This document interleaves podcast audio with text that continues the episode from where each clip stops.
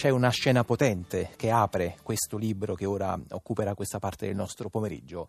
Dunque c'è un ragazzo, non ha nemmeno 18 anni, impugna una pistola carica puntata contro un uomo che cammina con un neonato in braccio e c'è un dito sul grilletto di quella pistola. Quel ragazzo arrabbiato e ferito impugna una vecchia ma efficiente Taurus di proprietà di suo nonno e sta per ammazzare la persona che a sua volta aveva ucciso suo padre. Eh, quel colpo, per fortuna, resta per sempre nel tamburo eh, di quell'arma e da grande quel ragazzo diventerà un cronista di cose di mafia, tra le altre cose che la mafia o la camorra, tra l'altro, come succede a moltissimi ragazzi che crescono al sud di questo paese, ce l'ha avuta tutta attorno durante la giovinezza, l'ha respirata e però poi appunto per fortuna l'ha anche in qualche modo buttata fuori eh, dai polmoni.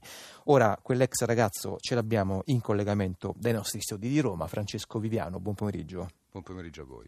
È inviato del quotidiano La Repubblica, autore di molte inchieste e anche di molti eh, scoop per la casa editrice Chiare Lettere. Ha da poco pubblicato Io Killer Mancato, il giornalista cresciuto con i mafiosi, che è un libro sì di ricordi, una specie di autobiografia, forse in America lo chiamerebbero eh, memoir. Però Viviano, io se lei è d'accordo comincerei da qui. Mi pare che uno dei tratti, credo, di maggiore interesse di questo lavoro è la sua capacità di raccontare per mezzo di una singola storia esemplare appunto la biografia di intere generazioni di ragazzi cresciuti in certe zone, in certe città, in certi eh, quartieri del meridione e soprattutto quella condizione di chi si trova sempre a metà, no? sempre con un piede diciamo nella legalità, adesso taglio un po' le categorie con l'accetta, e l'altro invece pronto a scivolare appunto in un attimo verso, verso la delinquenza, verso la devianza. Sì, è accaduto questo, stava per accadere questo. Mm. Però per capire un po' meglio bisognerebbe fare un passo indietro a, all'origine di questa motivazione che mi aveva spinto a quell'età a tentare di uccidere l'assassino di mio padre. Mio padre fu ammazzato a 22 anni, ero poco più che un ragazzino, ero un ladro era andato a rubare in una conceria e fu ammazzato a 22 anni. Io rimasi orfano a 13 mesi, mia madre vedova a 19 anni, analfabeta, non sapeva né leggere né scrivere. Ero nato in un quartiere popolare come l'Albergheria Ballarò, eh, appunto, essendo figlio di un ladro, tra l'altro morto ammazzato, in qualche maniera il mio trampolino di lancio partiva col piede sbagliato, perché ero sempre la, il figlio della buonanima il figlio di, chi, di un ladro che era stato ammazzato, che aveva sgarrato e quindi fatto fuori. Ma io che colpa ne avevo? Sono cresciuto quindi in quell'ambiente lì, fatto tutto di scippatori, rapinatori, borseggiatori, spacciatori, eh, killer, mafiosi. E quindi sono andato piano piano su quella strada lì, nel senso che per fortuna mia madre, che ha fatto la cameriera tutta la vita, mi ha sempre mantenuto, mi ha fatto sempre vestire in qualche maniera bene e, un, e, ogni giorno avevo sempre un piatto di pasta sulla tavola, almeno un pasto al giorno ce l'avevo, quindi diciamo ho sentito la mancanza di mio padre perché non l'ho conosciuto, quindi non ho mai pronunciato la parola papà e quindi questo con gli anni mi è pesato un poco. Per fortuna mia madre mi ha fatto studiare, sono arrivato fino al terzo nautico, io volevo diventare capitano eh, di navi, navigare per il mondo, sognare, viaggiare e però al terzo anno mi mancavano ancora altri due anni per, fare, per diventare capitano. Mia madre mi chiamò piangendo dicendomi figlio mio non ti posso più campare, ti devi dare da fare e quindi ho dovuto abbandonare gli studi e lì mi crollò il mondo addosso. Furono gli anni più terribili della mia vita perché mi sentivo, come dire, perso. Ho detto ma porca miseria, ma perché mai devo essere così? Perché non posso studiare come tutti gli altri? Quindi cominciai a fare i lavori più umili, dal muratore, che era il mestiere di mio padre, al meccanico, il marmista, il barista, in un negozio di pelletterie, pulivo pellicce, insomma, di tutto e di più. Vendevo accendini di contrabbando, tutta una serie di cose che mi tentavo di, di, di sopravvivere. E quindi in quegli anni lì era uno dei brutti momenti della mia vita perché ero arrabbiato con il mondo. Sì. E nel quartiere poi dove mi sono trasferito, che era il quartiere di San Lorenzo, un quartiere abbastanza terribile dove mm, c'erano tutti i killer di Cosa Nostra, i killer dei Corleonesi e i miei compagni di giochi e di merende erano nomi altisonanti del gota della mafia, da Rosario Riccobono a Gaspare Mutolo, poi diventato pentito, Michalizzi, Gambino, Davì, Madonia e chi più ne ha più ne metta. Mm. Ed erano questi, tra virgolette, i miei non riferimenti, ma comunque la gente che conquistavo nel quartiere. Sì, Viviano, in effetti appunto poi questa condizione di eh, vicinanza, vischiosità appunto con figure che poi da adulti si sarebbero trovati da parti opposte, diciamo delle barricate, per esempio è testimoniata da un episodio che lei racconta nelle prime pagine del libro quando si scopre che nella squadra dei pulcini del calcio del villaggio Ruffini di Palermo, dove lei da bambino militava, tre giocatori c'erano. C'era Pietro Grasso, attuale presidente del Senato, oltre che magistrato appunto, e tra i dirigenti di quella squadra c'era Marcello Dell'Utri. Era la squadra della Baciga Lupo, sì. Io conobbi Marcello Dell'Utri in quell'occasione, per me era un uomo distante naturalmente. Io giocavo nella squadra del Villaggio Ruffini, che era la squadra tra virgolette dei poveri, mentre la Baciga Lupo era la Serie A, mm. diciamo, e lì era, militava appunto il procuratore nazionale antimafia, adesso presidente del Senato Grasso, e c'era anche un mio amico, un mio compagno d'infanzia, Francesco Lamendola, che adesso fa l'ottico e che giocava lì, quindi per me era anche tentare di arrivare lì sarebbe stato un traguardo, non ci sono arrivato però Lamendo era una persona per bene, gli altri invece con cui andavo a fare merende non erano certo. proprio dei, degli gentiluomini, molti sono morti ormai, alcuni sono scomparsi, vittime di Lupara Bianca, altri assassinati in summit di mafia, mm.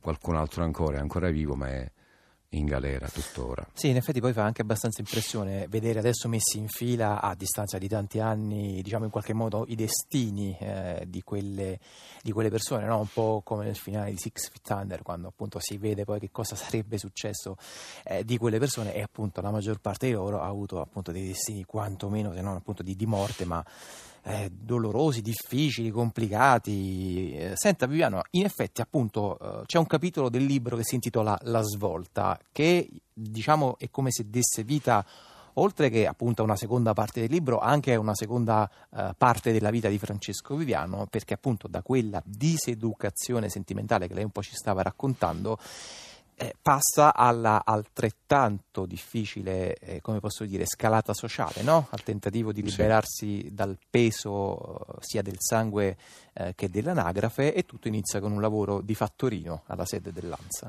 Arrivo lì come fattorino dell'ANSA, in quel momento lavoravo in un negozio di pelletterie, di borse e valigie, facevo il fattorino lì, pulivo i pavimenti, pulivo le vetrine e la mia fortuna qual è stata? Che mia madre, avendo fatto sempre la donna di servizio, in quegli anni faceva le pulizie all'agenzia giornalistica ANSA. Quindi un giorno ebbero bisogno di un fattorino e naturalmente si rivolsero alla persona più umile dell'ufficio, cioè mia madre, che faceva le pulizie lì. E quindi chiesero a mia madre se eh, suo figlio voleva essere assunto all'ANSA come fattorino.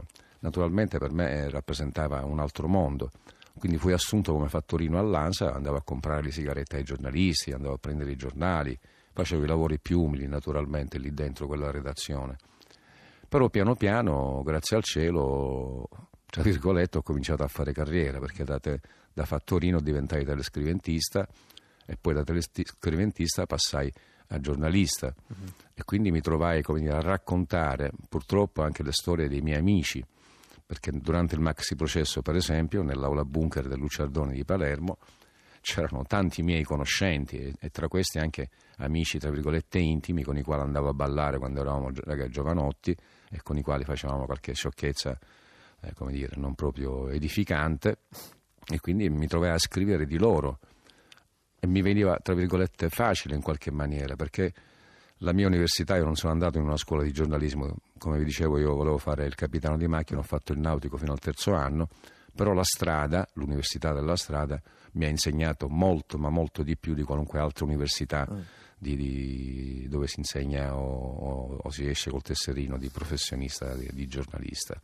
Senta Viviano, nel suo libro mi pare che si imparano diverse cose anche utili, no? proprio da un punto di vista pratico. Per esempio, sia entrando nell'officina del lavoro di cronista, eh, per esempio ho scoperto che bisogna stare molto attenti anche ai colleghi più fidati, capaci di soffiarti una notizia, se voglio anche di raccontarci quell'episodio relativo, se non mi ricordo male, alle carte di Andreotti. Sì, beh, ma questo episodio lo dice anche Bolzoni, Attiro Bolzoni, mio collega nella postfazione eh, fu un episodio, come dire, tragico ma divertente. Eh, ma Bolzone è un mio amico, lo è sempre stato, abbiamo fa- passato come dire, 30 anni assieme facendo i corrispondenti di guerra a casa nostra, perché di questo si tratta, certo. in quel periodo a Palermo c'erano migliaia e migliaia di morti ammazzati, non decine o centinaia, ma proprio migliaia, dalla fine degli anni 70 fino al 93-94. Abbiamo visto di tutto e di più. Quell'episodio fu che io lavoravo all'ANSA, ero stato escluso dal seguire l'inchiesta Andreotti, ma io me ne fregavo e quindi continuavo lo stesso a seguirla per i fatti miei e quindi entrai in, entrai in possesso all'epoca delle carte di Andreotti che fecero molto scalpore quando Andreotti fu indagato. Quelle carte io dissi a Bolzoni di andarle a ritirare dalla mia fonte perché in quei giorni non mi trovavo a Palermo, gli ho detto vai tu, ho parlato già con la mia fonte, valli a ritirare. Lui se, se li è tenuti e poi una notte mi chiamò dicendomi ah, c'è stata un'emergenza, io devo scrivere subito, mi dispiace, bla bla bla. E quindi, tra virgolette, mi fregò, ma tuttora e ancora oggi siamo molto amici e il fatto che lui mi abbia fatto la postfazione ne è una testimonianza. Testimonianza, certo. Tra l'altro poi appunto si imparano anche cose credo piuttosto divertenti, c'è un altro aneddoto in cui lei e Ezio Mauro siete in auto e dovete in qualche modo superare un cordone eh, di polizia, eh, Ezio Mauro le dice ma insomma come, come andremo oltre questo cordone? Lei abbassa il finestrino, guarda il poliziotto e gli mormora giustizia e quel poliziotto alza la sbarra e vi fa passare. Sì, è così, infatti Ezio Mauro restò sbalordito stordito quando riuscimmo a passare quella, quel blocco, chiamiamolo così, mi disse ma che cosa hai detto? Gli ho detto giustizia, lui mi ha detto ma che significa? Nulla.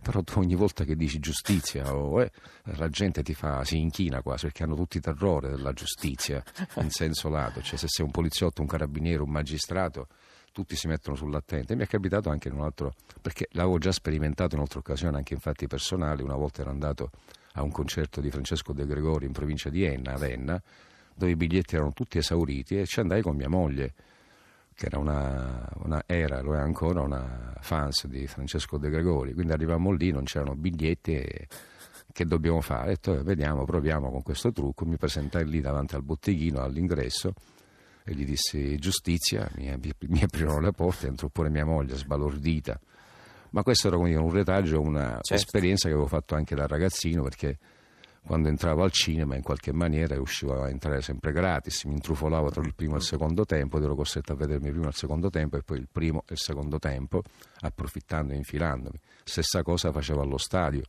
quando andavo a vedere le partite.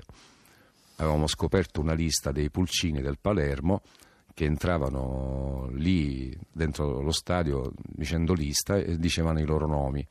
Quindi scorrendo quella lista, noi appostandoci e i miei altri due amici davanti a quell'ingresso lì, vedevamo tutti quelli che entravano e molto spesso ce n'erano 3-4 che non si presentavano e quindi noi dicevamo quei nomi lì degli assenti mm. e quindi abbiamo visto tre o, quattro campionati addirittura in gradinata non pagando una lira.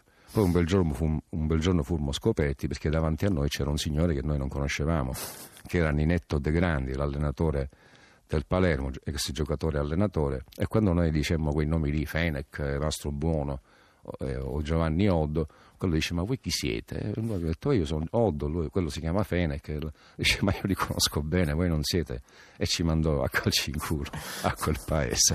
E da allora siamo ritornati a scavalcare i muri, a per, scavalcare andare, i muri come appunto per andare allo stadio. Al sud si fa e si vede fare. Va bene, allora intanto come eh, entrare gratis ai concerti di Francesco De Gregori, ma non soltanto questo, nel volume Io, Killer Mancato di Francesco Viviano, il giornalista cresciuto eh, con i mafiosi, pubblicato dalla casa editrice Chiare Lettere. Io ringrazio davvero molto Francesco Viviano. Grazie a voi.